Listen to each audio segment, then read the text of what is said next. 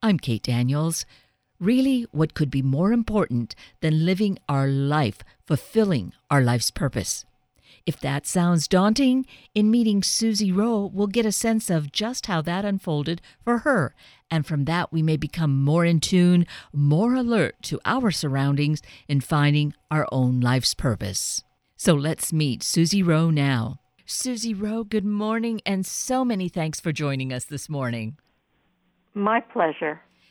This is so fascinating. Your well, you call it a memoir of Africa, and certainly it's that. And of course, added into it is is your own earlier life, and I think that that's so important to give us a a good understanding of who you are and how you've come to this work, which you describe in My Wild and Precious Life, and that is the Precious Project in Tanzania. But for what you are doing, what would you say is the most important message you'd want to convey to us this morning? That it's never too late to live a life of purpose. It's never too late to have adventures and to stretch yourself. And that we know from the literature that people who have a deeply embedded sense of purpose live longer and live better. So this was my I guess, my third chapter in life, and it has been the most deeply rewarding. And it's always been your focus, though, right? From a young age, really. In university, you were doing that.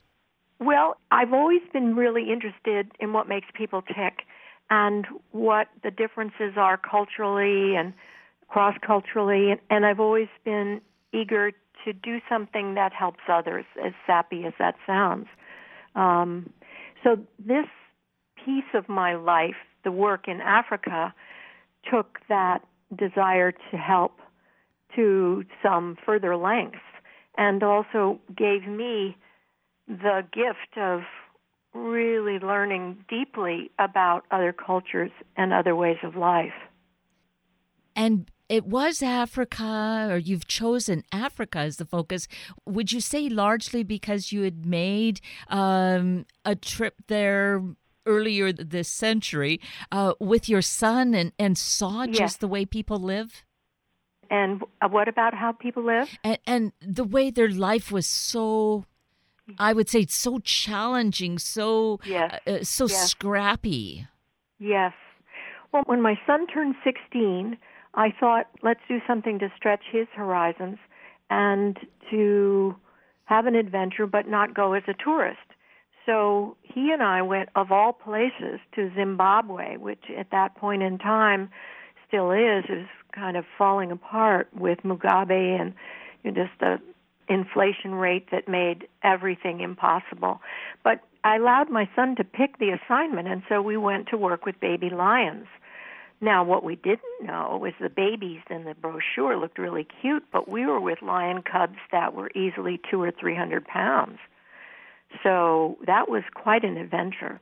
And I fell in love with the Africans. I fell in love with, I got the bug at that point. And then I decided I wanted to return, but to return and use some of my skills as a psychologist. I didn't want to scoop poop the next time. So I um, approached Ed Wood, who was the then CEO of the Clinton Foundation Health Access Initiative. And they were working in 75 countries at the time. Um, but I said, I'd like to volunteer to go to Africa. And he said, How soon can you leave? he wanted to send me to Ethiopia. And so I said, Well, I, I guess I need a few shots first. And then off I went to Ethiopia and the story of my arrival there is kind of classic. I arrive in the airport. It's the middle of the night. I don't have any idea what the time is in my body because I've been traveling for 18 hours. And I don't see anybody greeting me. I don't see a sign. I just see crowds of people. None of them white, of course, just me. So finally, a guy comes up to me. He says, Susie, Susie, and um, actually more Sussy. And he turns out he's the driver for the Clinton Foundation. I wondered to myself, how did he pick me out? And then I thought, well, how many other blonde ladies are there hanging around? True. he takes us out to his cab, and I notice that the gas tank is stuffed with a garbage bag, and the car looks totally beat up.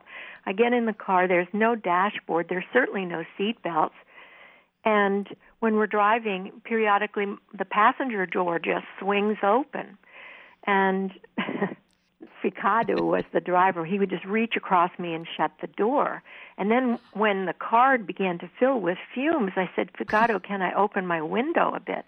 He hands, he unscrews his ha- door handle and hands it to me so I can unscrew my door handle. That was my introduction to Addis Ababa. And did you feel, Susie, oh my gosh, maybe I just need to turn around and get on the plane go home? Oh, totally. I thought, what was I thinking? but the Ethiopians at the Clinton Foundation were marvelous. They're still my friends. There's a, a gentleness and a sweetness to them, and they made me feel so welcome that even though I was on a steep learning curve, they gave me a lot of slack. What an incredible entry into this world. And as I was saying, maybe you want to get on the plane and go home, but yet it wasn't just the commitment of you said that you would be there and you would do this. There was something deeper pulling you to be there, wasn't there? Well, I had met Africans in Zimbabwe and I had been drawn to them. There's a there's a warmth and an authenticity to the connections. And Ed Wood assured me that was also the case in Ethiopia. And they had crushing health issues to deal with. I mean, much more important than to me than some of the things I had been working on with my clients in the U.S. People's lives were at stake, and what we were doing was making a difference. So that pull to do something adventuresome and that pull to do something to make a difference has always been there for me. And so we kind of fast forward a bit, but not a lot, to your knowing that you really wanted to be there and having then that awareness of what would keep you and rooted in Africa in the sense of mm-hmm. having this project that you have this. So tell us how this came about. I started in Africa in 07 um, and worked for the Clinton Foundation for the next five years off and on. I didn't live there. I would bounce back and forth in these trips that were pretty exhausting 16 hours of travel at a minimum. But the more I worked and the more I visited other countries, um, the more I missed my husband, who was at home keeping the home fires burning. And I also began to get a little tired trying to learn a different African language each visit, each country. And I began to say to myself, what if, what if we could find a smaller project in Tanzania that would need us and use us where actually we could stay put and see what noodles stick on the wall, you know? so um, we targeted Tanzania, and in a remarkable, almost spooky kind of level of uh, synchronicity, we stayed in a lodge, and within the first 12 hours of staying there, we went on what they called a cultural walking tour. Now, I don't usually like those because I like to go out on my own, but I knew we'd get lost in the warren of footpaths there. And we literally stumbled on this tiny orphanage. It was impossibly grim. And our guide said, This is a new orphanage for AIDS orphans. And, and we said, How is that possible? Can we go inside and see it? And so inside this cement bunker were two rooms, two rooms empty except for nine kids, two bunk beds, no toys, no books, no blankets, nothing, nothing, except for the kids bouncing around on the bottom bunk of one of the bunks. And we were just stunned. I couldn't believe that these kids were as animated as they were and living under such dire circumstances. They there was no running water, there was there was really no nothing. And when we contacted William Modest, who's a wonderful last name and very apt, he and his wife had left their teaching jobs to actually try and run this orphanage, but all they had for funds were periodic handouts from the local church. And that meant a bag of maize every so often, but nothing like a predictable meal plan.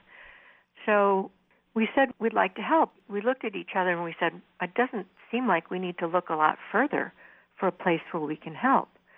So we began shopping for groceries and shopping for beds.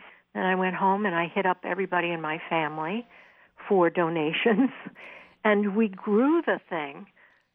We never would have imagined doing this. We, we grew the thing from nine kids to 350 today.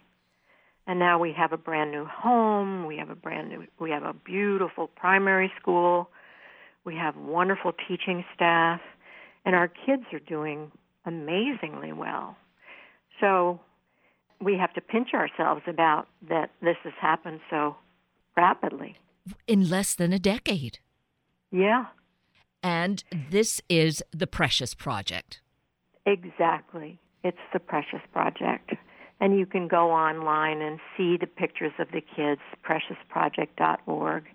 Um, you can see our progression, which um, stuns everyone, including us when that kind of thing ha- when this happens in this way doesn't it feel that this was meant to be i found the reason for being i found the purpose and it is right. evolving because it was meant to be exactly i've had that sense i mean I, I was open to finding something i was clearly looking for a project in africa but when this dropped in our lap that fast and there's another point of serendipity. That night at the hotel, we met a couple from Chicago, and they were running an NGO, and they generously offered to pull the, us under their wing so that we could fundraise legally.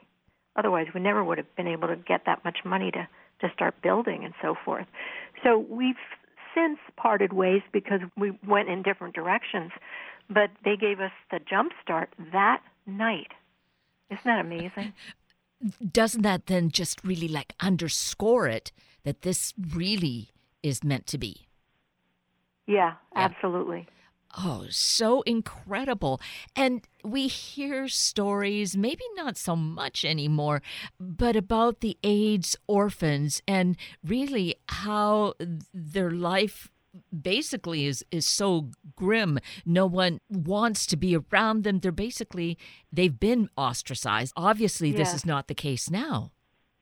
Well we've dipped in and saved a small percentage of the population i mean the good thing is that if you can withstand the stigma you can live with AIDS for the rest of your life and, and if you stay on the medication the problem is that being HIV positive is incredibly stigmatizing. And a lot of people don't want others to know that they're taking the medication. And the medications are not fun. You're supposed to eat twice as much, and these people were subsistence farmers living on a buck 25 a day.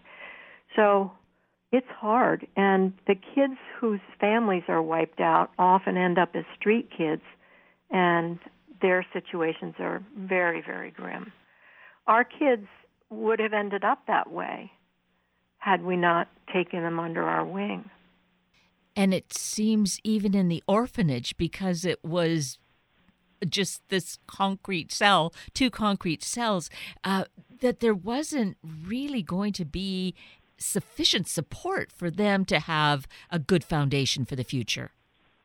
Exactly right, because the their housing was so impossibly grim, and at that point, they were going to public schools in the village. Now, public schools in Tanzania are very, very underfunded. So you might have a classroom of 80 to 90 children with one teacher. And the kids learn through rote repetition, and there's a lot of corporal punishment. The kids get caned if they don't know the answers to the questions. So one of our kids, who, if he were in the U.S., probably would have been put on Ritalin. He was very hyperactive. Instead, he, he would come home from school just desolate because he had been shamed and caned.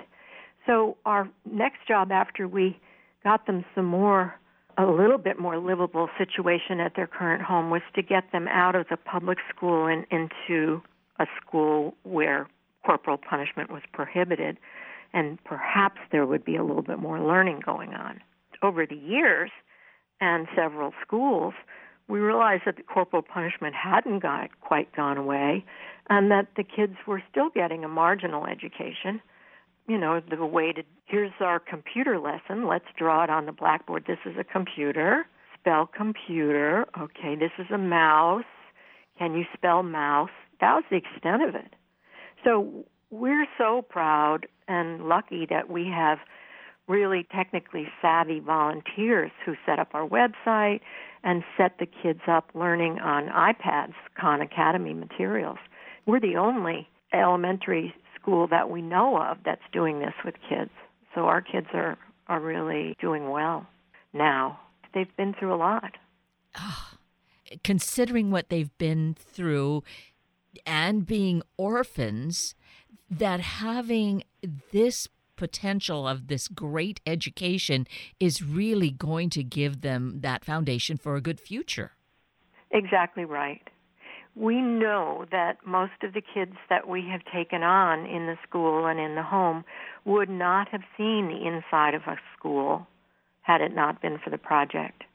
And now some of them are really smart. A lot of them are, I mean they're very bright and once you give and it's like watering a plant and looking look at it it's shooting up. These kids are amazing. Now we're teaching them everything in English right from nursery school on up so English is an important language of commerce and now we're hoping one day that we can build a secondary school right now we're having to send our graduates, and they're just a few at this point, to local private schools, some of which are not, frankly, up to the standards we'd like to see. And so, to realize this dream of a secondary school, what does that mean? Oh, yeah, yeah. Well, we first bought 13 acres 20 minutes away, and we're farming that land now so that we can reduce our food expenses, which are soaring because of climate change. And that plot of land is designated for a secondary school, which will necessitate on our part just massive fundraising, not just to build it, I think we can get it built, but to operate it and to operate it well. So, so this is where all of us can participate in making this happen because yes this is one school but as this begins and it begins to set a footprint we can see that it can grow and really encompass so many more right right right. And many people come to visit us to see what we're doing and we're proud to show them. It's not rocket science but it's very different from the norm in Tanzania. The other thing is that we're giving girls a chance. Only 20% of Tanzanian girls finish secondary schools, 20%. And we also, this stunning statistic is that Tanzanian adolescent girls have the highest fertility rate in the world. So if you're in a public school, the new president has just announced an old regulation which he's putting back into play that a school can, at the whim of the headmaster, headmistress, have all the teenage girls tested for pregnancy. And if they test positive, they are expelled from school that day and forever. Wow. Wow. Yeah. Isn't that that's just a stunning Oh, it's it's, it's mind-boggling. It's mind-boggling. It absolutely is. And many of these girls are not pregnant from consensual sex. Let me be clear. There's such a large percentage of girls whose first induction into sex is forced. So all the worse. Oh, All the worse. oh, that. Oh, it's heartbreaking. It truly, yes, it is, and we know that. Well, aside from the fact that the girls need an education, but educating the young women is really the only way to really guarantee Right. the future, Right. right? Yes. And once we get these gals in school, they love it. They thrive. Um, and they're very bright. I'm a psychologist by training, and so I'm looking out at these kids, and I know some of their early history of abuse and neglect.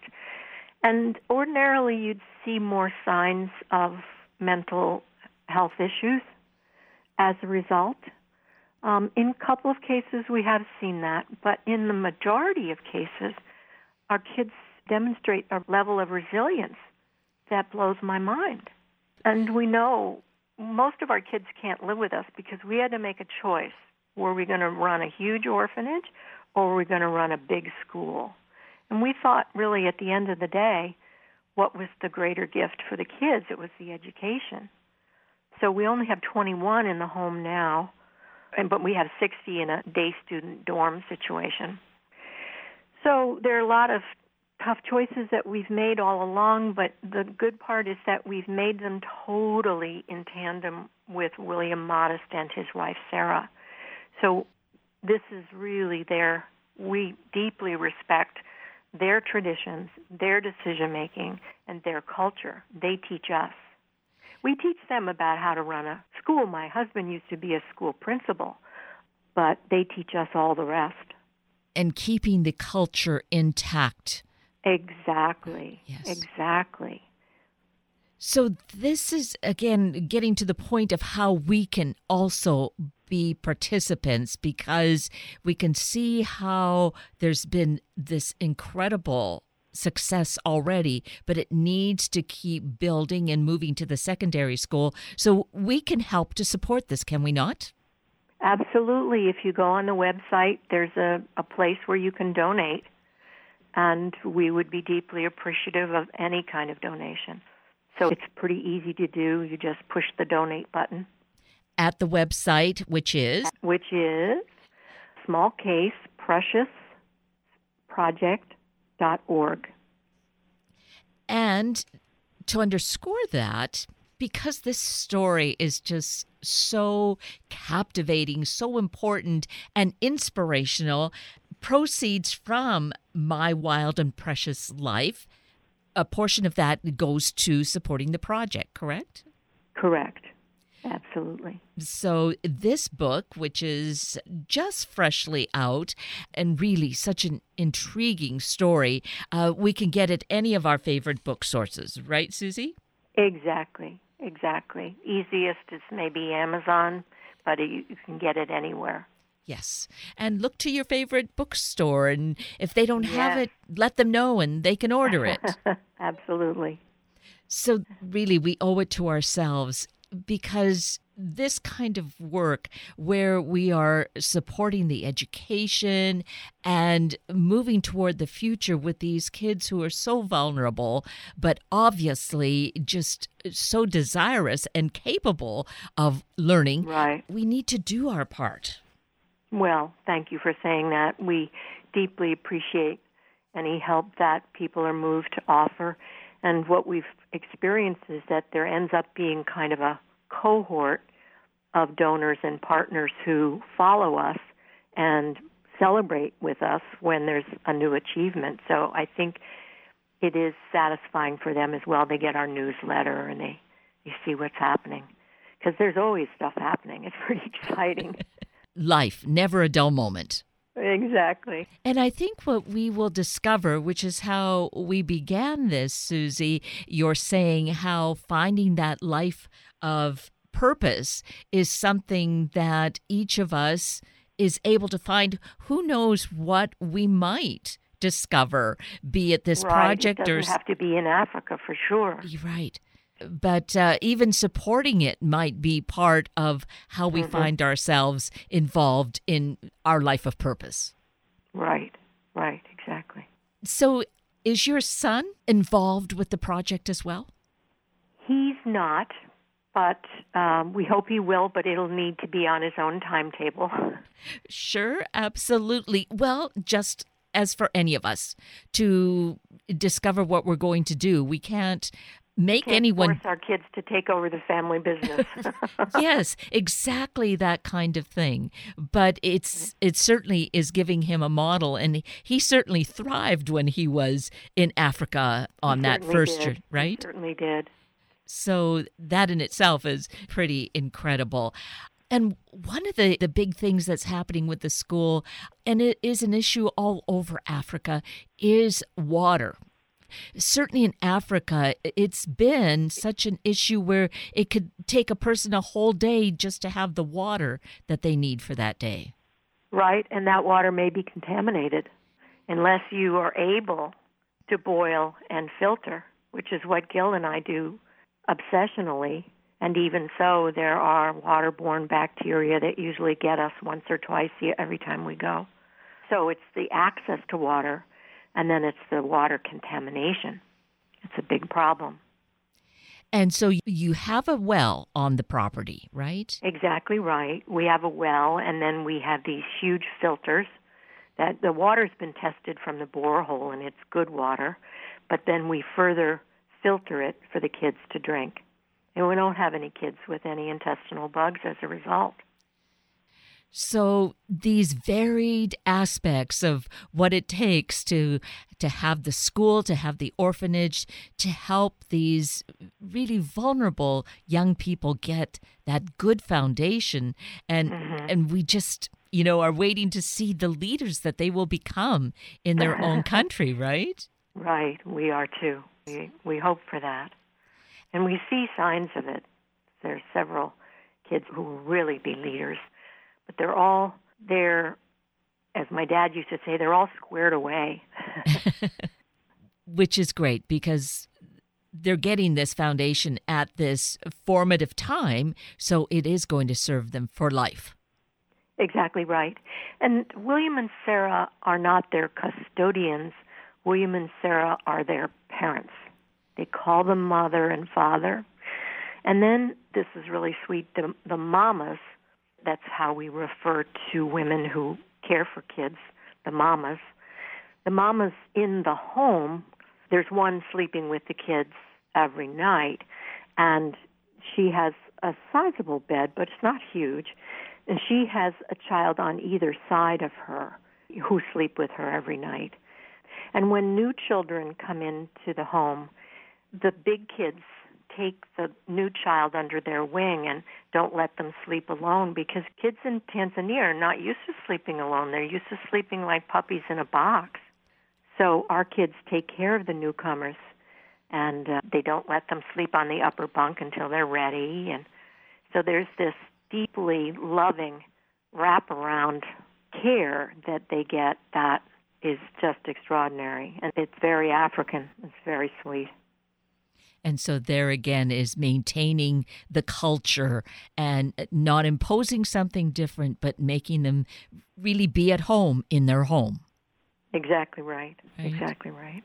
Well, this is such incredibly important work. And Susie Rheault, I'm so grateful that you've written a memoir of Africa, My Wild and Precious Life. And I am so grateful for the time that you've taken this morning to share this, at least some of the story with us. Wonderful. It really has been a pleasure speaking with you. Thank you. Now we take a moment for Sunday morning shout out, and that's to Washington Outdoor Women.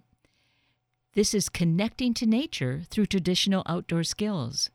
Washington Outdoor Women is an outdoor skills education program by women for women.